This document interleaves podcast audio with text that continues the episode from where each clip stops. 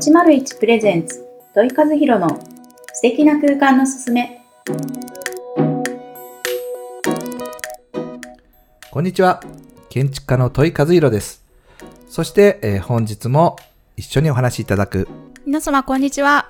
パーソナリティの日本色彩心理学スクール代表の池尻めぐみです。よろしくお願いいたします。お願いいたします。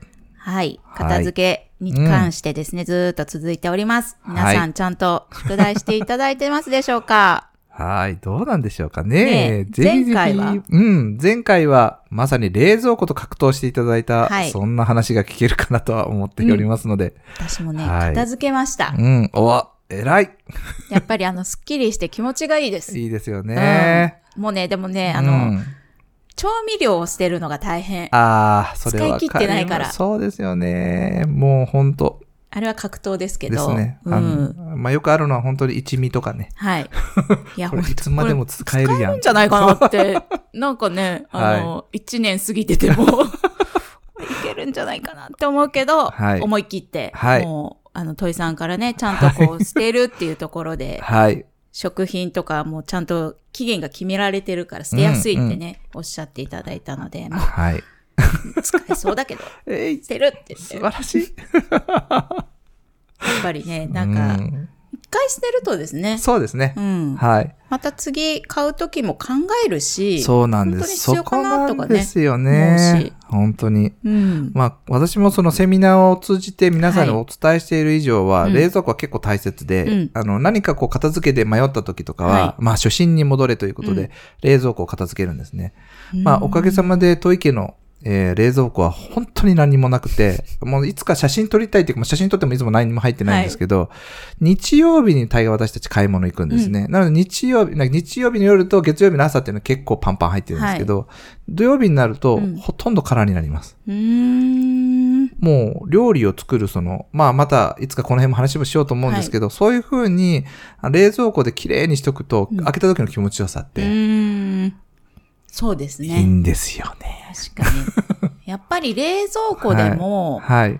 ちょっと探しちゃう時ってありますもんね。そうなんです。でも、ほら、開けっぱなしだと電気代がかかるっていうじゃないですか。そうですねやっぱそういうのを考えると、絶はい対、あの、片付けてた方がいいって思いますね。です。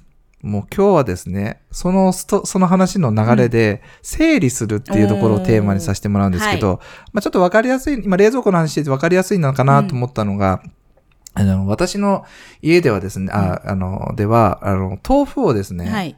必ず3丁。うん。はい。納豆も3個。うん。はい。そうなんで、ちょっと脱線しますけど、えー、カレーのルーもはい。2セット、おうシチューが常備なんですね。そうなんです。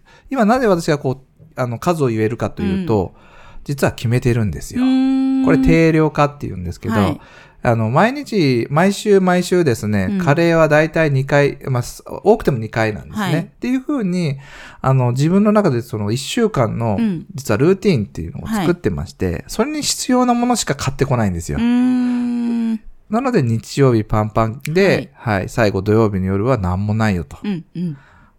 まあ、なるほど。こう、おつまみ欲しいなって思う時もないんで、食べれないんですよね。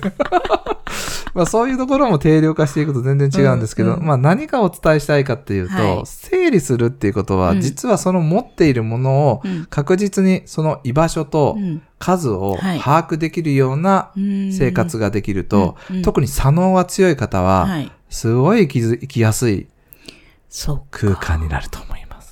私も左脳が入ってるから、そうですね。確かにですね。そうですね。ぜひぜひぜひ。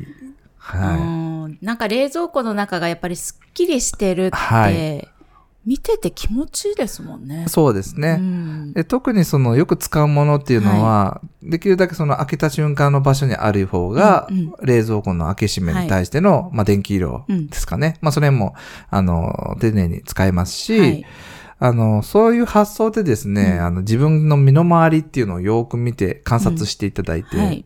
まあ、トイケでよくよく話を出てくるのが、ハサミ取ってっていうのが妻からよく言われるんですよね。はいもうもうそろそろ言おうかなと思ってるんですけど、うん取ってのあなたの横に置いた方が絶対いいですよと。これですね、うんうんうんあの、皆さんに本当お伝えしようと思うんですけど、は無駄なものっていうよりも、うん無駄なことが多くなっちゃうんですよ、こういうこと。行動とかね。はい。そういうことですよね。この場合には、まさしくハサミ2つ買った方がいいですう。ーん。そうですね。頼む前にもう自分で取った方が早いですもんね。そうなんです、そうなんです。あの、ある方のですね、はいあの、収納の話をさせてもらうと、えーもう自分あ、リビングの話なんですけど、テレビがあって、うんリビングがあって、目の前にテーブルありますと。はい。で、旦那さんと子供さん、奥さんが座る位置ってもう決まってるそうなんですね。そうなると何が起こるかというと、うんもう旦那さんのテーブルの手前に引き出しがもうついてて、はい。旦那さん用のえ爪切りとか、うん綿棒とか、うん。で、テレビのリモコン。はいで、子供さんが座る前には、えープレイステーションかな？なんかわかんない、はいゲーム機、はい。ものが置いてあって、奥さんが座るところには爪切りと、一緒のものが置いてあるんですよ。はい。で、えーハンコが置いてあると。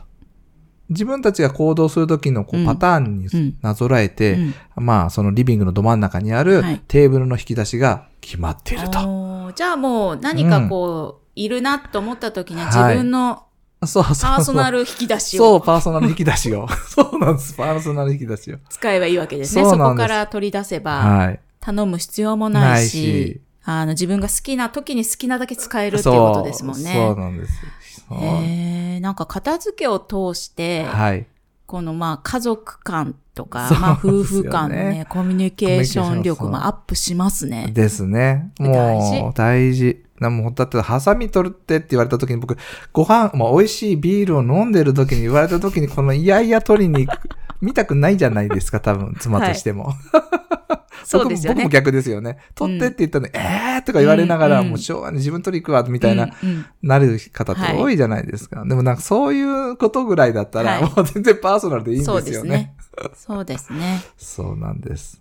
あーじゃあもうこれもやっぱりその最初、片付けのこのシリーズの最初の気持ちいいから、そうです。ね、やっぱり関係してくるし、はい。そこから機機能っていうところそうで、そうです。どういう癖があるかはいっていうところもね、はい知ってたら、うん。いやもうあなたは絶対こうした方がいいよっていう方がね、お互いにとっていいですもんね。お互いにとっていいです。そこがやっぱり居心地の良さにもね、つながってくるし。そうなんです。癖だからですね。あと、利き手みたいなものなので、はい。もうその人が右利きだったら右、うん左利きに直すよりも、はい右利きのものをうん。渡した方がいいじゃないですか。そうですね。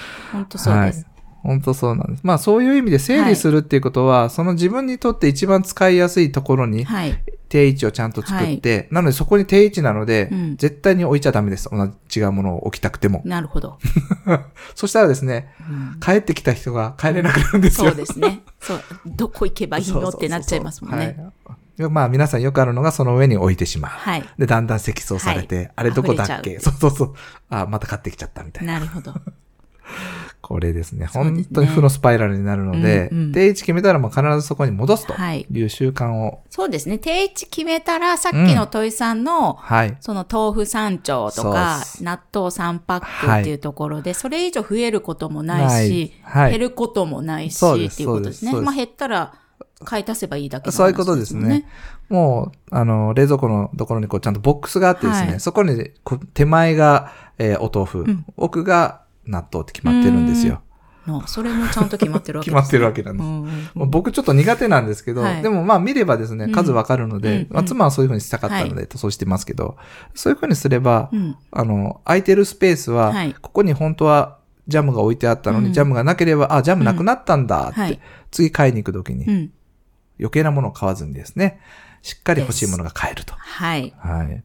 そんなことがついついね、やっぱりそうですね。そうその定量化って本当はに、定位置定量化。定位置定量化これ本当キーワードですね。めちゃくちゃ大切です。はい。はい。これはぜひ皆さんやってみてください。じゃあちょっと今日のワンポイントっていうことで、ですよね何か他にもね、これが、なんか役立てたらいいよっていうところってありますか？ありますね。あの、私の場合っていうか、まあ皆さん多分毎日絶対使うところ、まあさっきのはい。ハサミとかはですね、うん。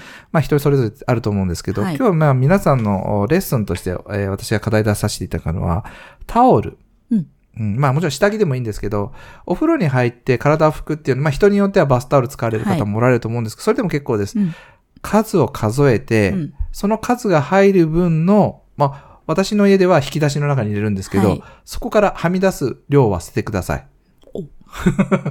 またなんかもったいないもっ精たいない。神が出てきそうですけど。まあ、もし、あれだったら雑巾でも使えますんで、まあ、雑巾に持っていただくと、これですね、私の家では引き出しの中に6枚しか入らないので、うん6枚しか持ってないです。なるほど。あれ、今日はなんか1枚減ってるねと思えば洗濯機の中にあったりとか、うんなので、この6枚ぐらいだったら脳みそにある、ちゃんと覚えておけるので、うんはいあ、古くなったと思えば、買い足す記憶がその時できるんですね。うんなので、旦那さんも自分のタオルとか、はい。下着とかも、ちゃんと把握することができれば、そうですね、うん。本当にそれこそ、なんか毎日のように誰かがなんか泊まりに来るとかねっていうお家であればですね、はい。その泊まりに来られる方分はい。のまた、はだけの分をねそうですねプラスしておけばいいですけど、大抵そうではないですしね、はい家族分だけで十分ですもんね。そうですね。多分皆さん、うん、人によって違うのかわからないですけど、はいタオルはタオルでこう山になって、はい山というかこうちゃんと入れられて、下着も下着でちゃんと入れられて、はい。決してバラバラになってるはず、適当に置かれる方っていないと思いますので、ぜひ、あの、それをチャレンジしていただきたいことと、はい。あの、中にはですね、片付けでそこまでできない方おられると思うんですけど、それでもいいです。畳まなくてもいいので、うん6枚って決めた、もう下着ボックスみたいなのが、ぷあの、ぶち込んでも構わないので、数と場所をしっかり、えー把握されて、そして決めてください。はい。はい。わかりました。ぜひね、ぜひ実践していただけたらと思います。はい。では、お時間となってきました。はい。来週のテーマは何でしょうか？来週のテーマは、その整理をしたものを一番大切な維持すること。